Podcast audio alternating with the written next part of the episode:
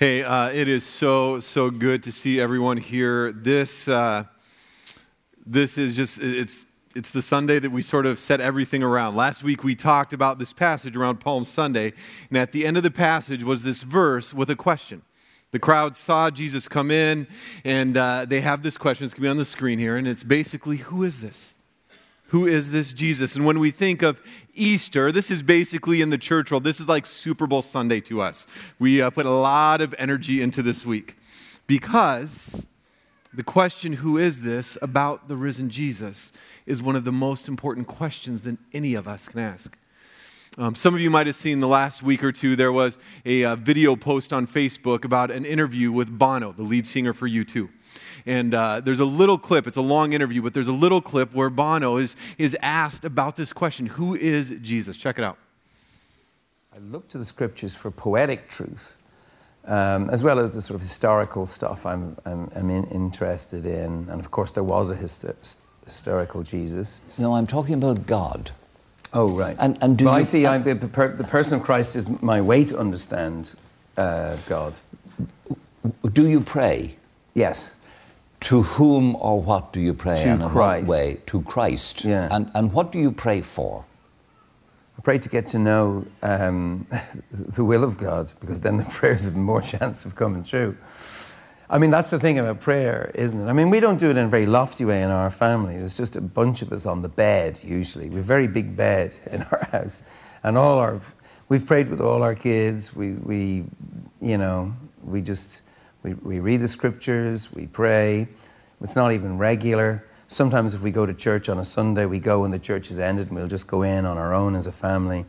For peace and quiet. For peace and quiet. And we'll pray, usually about people that we know who are struggling with something um, illness so, or so whatever. then, what or who was Jesus as far as you're concerned? I think it's, the, it's a defining question for a Christian is who was Christ. And, and I don't think you're let off easily by saying a great thinker or a great philosopher or, a, you know, because actually he went round saying he was the Messiah. That's why he was crucified. He was crucified because he said he was the Son of God.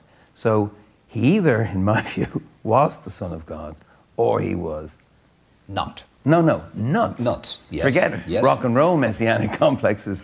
This is like, I mean, Charlie Manson type delirium.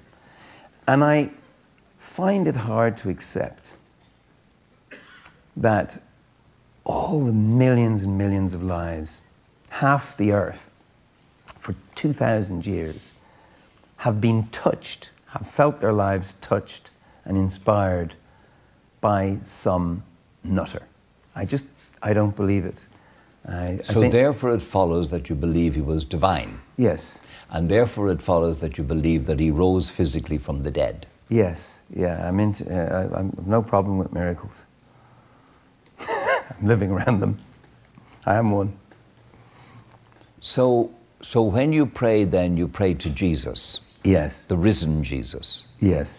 And you believe that he made promises which will come true. Yes. I do. Isn't that great? I was going to wear the exact same outfit, but Stacy laid a suit out for me, so I had to suit up this morning. So, what if you were interviewed? And you had to deal with the question of not only who is this, but who is the risen Jesus? And you had to be honest with your journey around it. As I thought about this for me, and this, I think for anybody in this room, wherever you are, this is a defining question. Because when we look inside of us and we look at the world, we see a lot of pain, a lot of death, a lot of darkness, right?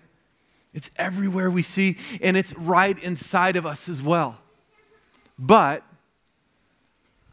when I wrestle in the deepest part of who I am with this question, at the core of my existence is this belief that there is a risen Jesus and just maybe hope is there, and perhaps life can enter into me and to those around me and to the world I see around me. You see, our faith hinges on this question of who is the risen Jesus. It hinges for you on that question. There's the Son of God Or as Bono said, and I won't do an Irish accent, he's a nutter. Right? That's how radical this is. Either it's actually true and, and something is meant in this, or it's just crazy time. That's how radical this question is. Before we jump in the text, let me pray. Jesus, would you please, would you please speak words of life this morning? That we would see your Son, Jesus Christ, for all that he is and all that he wants to be with us. Name of the Father, and the Son, and the Holy Spirit, all God's people said, Amen. Matthew 28. If you haven't been around Crossview, generally we take a passage and we read down through it and we try and understand what it meant in that time so that we can live it out faithfully. So we're going to read down Matthew 28 again. Starting in verse 1, it says, After the Sabbath, as dawn in the first day of the week, Mary Magdalene and the other Mary went to look at the tomb. We have to stop here for a moment because women showing up and being witnesses is highly significant. See, in the first century, the witness of a woman would carry no weight in court. And the gospel writer using women doesn't make sense, but when we think about the life and hope of the resurrected Jesus, it starts to make sense. That everybody perhaps could be welcome, and not only welcome, but play a part in this story. Verse 2. There's a violent, try and put yourself in, in this moment. You, if you think about it, those who follow Jesus are in despair, despondent, everything's over. The king has died. Those who were trying to kill Jesus probably having a party. Like we finally got rid of him. And here's what happens in verse 2. There's a violent earthquake, for the angel of the Lord came down from heaven and going to the tomb rolled back the stone and sat on it. Isn't that interesting?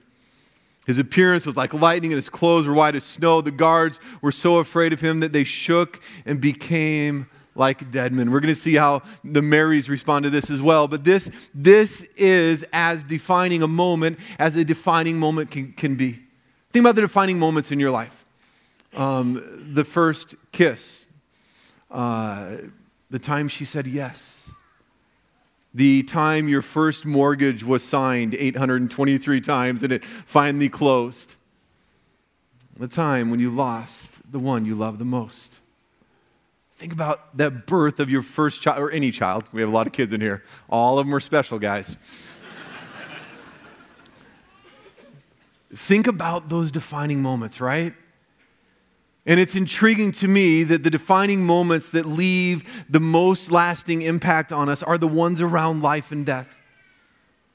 And for every character in the story in Matthew 28, it's the very same thing. They are encountering the pinnacle of history that the one who came, claimed to be God actually rose from the dead, that he is fulfilling everything he said he would be. This is the defining moment Easter, the resurrection for Mary's, for the guards, for everybody. This is the most important moment that we encounter. And the beauty of it, without this moment, without the resurrected Jesus, none of the other moments matter. It breathes life and hope into every other moment that we encounter for us and for the people in this story. Verse 5. The angel said to the women, Do not be afraid, for I know that you are looking for Jesus who was crucified. He is not here, he is risen, just as he said. I know you love this invitation. Come and see the place where he lay. Then go and quickly and tell the disciples he has risen from the dead and is going ahead of you into Galilee. They will see him now, I have told you. Verse 8. So the women hurried away from the tomb. Listen to this afraid, yet filled with joy. Afraid, yet filled with joy, and ran to tell the disciples. Suddenly, Jesus met him. Greetings. Meet, met them. Greetings, Jesus said. They came to him, clasped his feet, and worshiped him. Then Jesus said to them, Do not be afraid.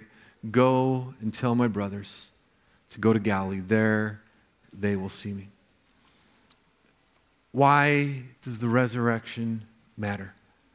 No, it's intriguing. If you take the resurrection for what it is in the Gospels in the first century, it was very much about the present age. When they heard about the resurrection in the centuries that followed, it would have been very much about the fact the one who claimed to be the King and the Messiah and the Lord had risen again and actually would be the Lord of all. It was very much in this moment that God was ushering in this new creation. And the disciples would have thought about, Thy kingdom come, Thy will be done on earth as it is in heaven. Heaven has actually come to earth. The resurrection has happened, and life has begun in the here and now.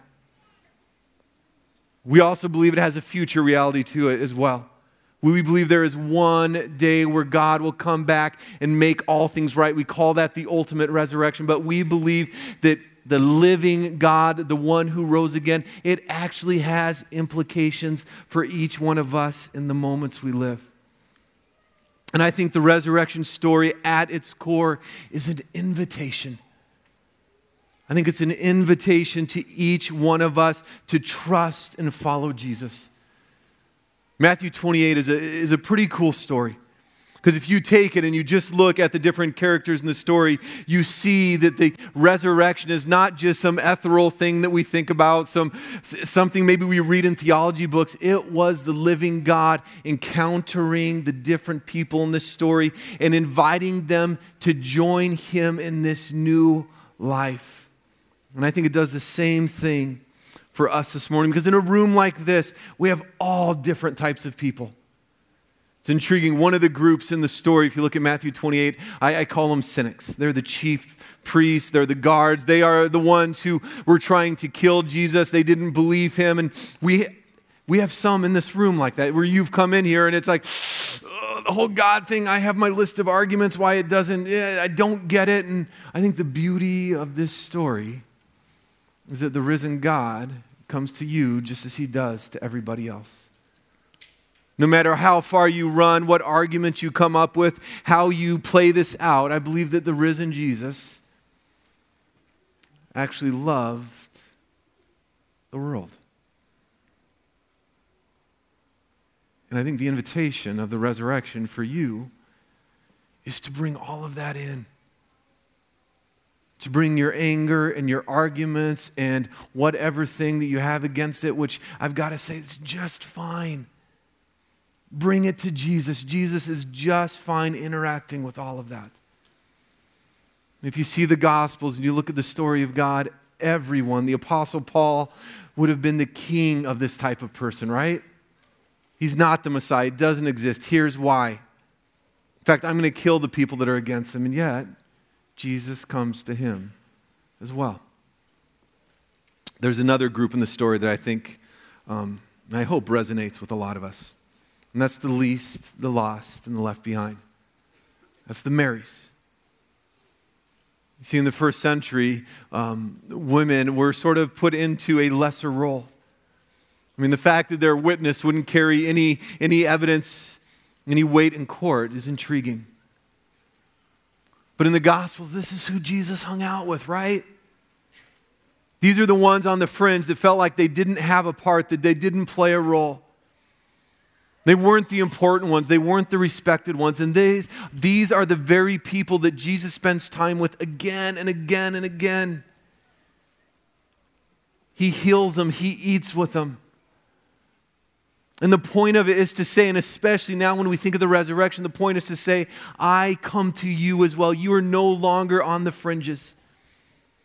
And the response of the Marys, I think many of you have felt, maybe you need to feel today, this afraid yet filled with joy that eh, if I come to God, will He really, ex- you don't know how far on the fringe I am. And I think the risen Jesus comes to you. That this story the very first people that go to the tomb are these two women, the first witnesses to the risen Jesus. And then there's another group. There's probably a lot of us in this room, especially if you've been around the church a lot. It's the fickle ones. I couldn't think of a better word. It's the only word that came to me. These are the brothers, the disciples. Um, if you look at the story, it's, it's intriguing that the women the one who actually went to the tomb. They probably went to the tomb to take care of the body, but they went to the tomb still, right? The disciples are cowering in fear in some upper room. And the women are told to go and tell them. Go and tell them to meet me in Galilee. I will come so they can see me. But you look at the story of the disciples. You look at the story of these brothers of Jesus, and it is the ultimate roller coaster of faith, right? I get it. I don't get it. He's the Messiah. He's not the Messiah. I reject. I deny. I mean, it is like so many of us. We get it. We forget it. Sometimes we even reject and deny it. And then the next moment we turn around and we love him. And there's nothing better. I'm of the opinion that Jesus knew exactly what the disciples were up to, that they were cowering in fear, afraid of what was going on. And I am of the opinion that Jesus, so full of grace and love, sees them in fear, wondering what is going on and says, I want them to see me, to see the risen Jesus. And here's the last group I see in Matthew 28. And I hope, I think this is, is probably many. Um, you know, you do the journey of checking out church here and there, and I think a lot of us in this room were doubters. At the end of Matthew 28, after Jesus is risen and you have this whole interaction, it says this in verse 16. Then the 11 disciples went to Galilee to the mountain where Jesus had told them to go. When they saw him, they worshiped him, but some doubted. We don't talk about this passage very, very often in the church. These are some of the actual disciples, spent time with Jesus, saw him die, have now seen the risen Jesus, and they are still doubting. And what's intriguing about the story, these ones who are doubting are actually invited now to be a part of the Great Commission. Just in the very next verses following this, they're invited to go and make disciples. And I think the beauty of the story of God, the beauty of what we see in the risen Jesus is this it says, bring it all. Bring your doubt, bring your questions, bring it in. I think any church environment where that is not safe to bring it in, it's not the church. Bring whatever you have to the risen Jesus. Bring your questions, bring your pain, bring whatever it is, because Jesus wants to meet you in the midst of that and say, whatever the darkness is, it doesn't matter what it is, whether it's doubt or pain or denial or feeling like you're not accepted, whatever, whatever that darkness is, Jesus wants to bring life into it. This last fall, I had a wedding in southern Illinois. Um, and it was a really cool wedding. It was a young guy that, that I had seen uh, come to Christ and sort of mentored for a number of years. And it was um, basically about 200 uh, people in their 20s who were part of the recovery community. And it was an amazing celebration on a farm in the middle of nowhere in southern Illinois. It might have been Kentucky, I don't know. It seemed very similar to me. Um, but there was this cool interaction I had with a young man who I didn't know. We, uh, we were at breakfast one morning, and this guy who was there for the wedding as well told me about growing up in the church. Grew up in Chicago, grew up in the church, classic sort of. When he got done of high school, didn't have to go anymore, he left. In the midst of that journey, he had to go into recovery and now has been sober for a long time, has a wife who's Hindu and a little kid. And he said, Now the only time every year I go to church is Easter. Go to church once a year. And it's, it's one of the worst hours probably of my year each year. But he said that changed this last year. They went back to Chicago. He and his wife and their kid went to the church that he grew up in, and he said they had a new pastor. And this guy started to talk about the Easter story a little different. And he looked at the different characters like we did in the, in the story this morning, and he said, It doesn't matter what you bring. Bring your anger, bring your hate, bring your pain, bring whatever it is. Be a skeptic, be a sinner, be a saint. The risen Jesus wants to meet you in that place. And this young man, it was really cool.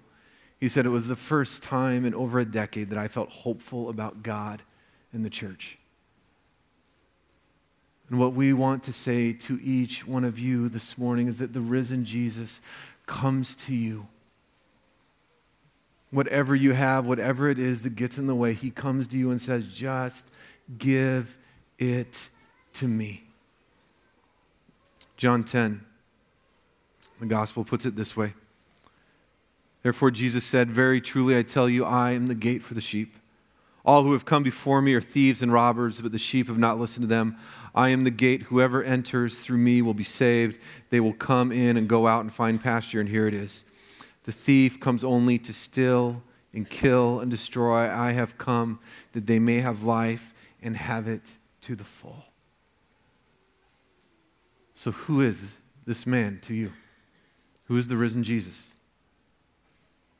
Either he's the Son of God, and that changes everything.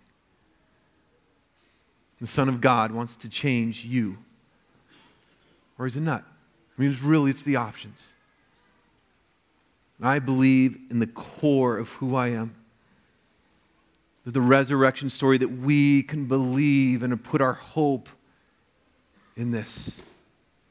That we can have confidence that the resurrection was true then, that it's true now, that it'll be true in the future, but we see it all around us. We see people who were dead in their sin repenting and coming to Jesus and receiving new life. We see marriages that were, were dead receive a breath of fresh air because they have put their hope on the resurrected Jesus. Again and again and again, the power of the resurrection changes everything. And not just for eternity, all that's true, but in the here and now, God wants to do something in every life in this room. And in that way, Easter is and should be true every day. That Jesus is risen from the dead, and he's risen in us as we surrender to him daily. John 11, 25 says, Jesus said to her, I am the resurrection and the life. He who believes in me will live even though he dies. Let's pray. Jesus, I pray, God. I pray for each person in this room as they encounter as they encounter the story that that is almost unbelievable. It's almost unbelievable. Because when we encounter, either it's just craziness that is beyond imagination or it's true, and there's a living God who wants to love each of us. And so, God, for each in this room, it's, I pray that they would see the invitation of this story to come and trust and receive the life that only you offer in the story of the resurrection. In the name of the Father, and the Son, and the Holy Spirit. Amen.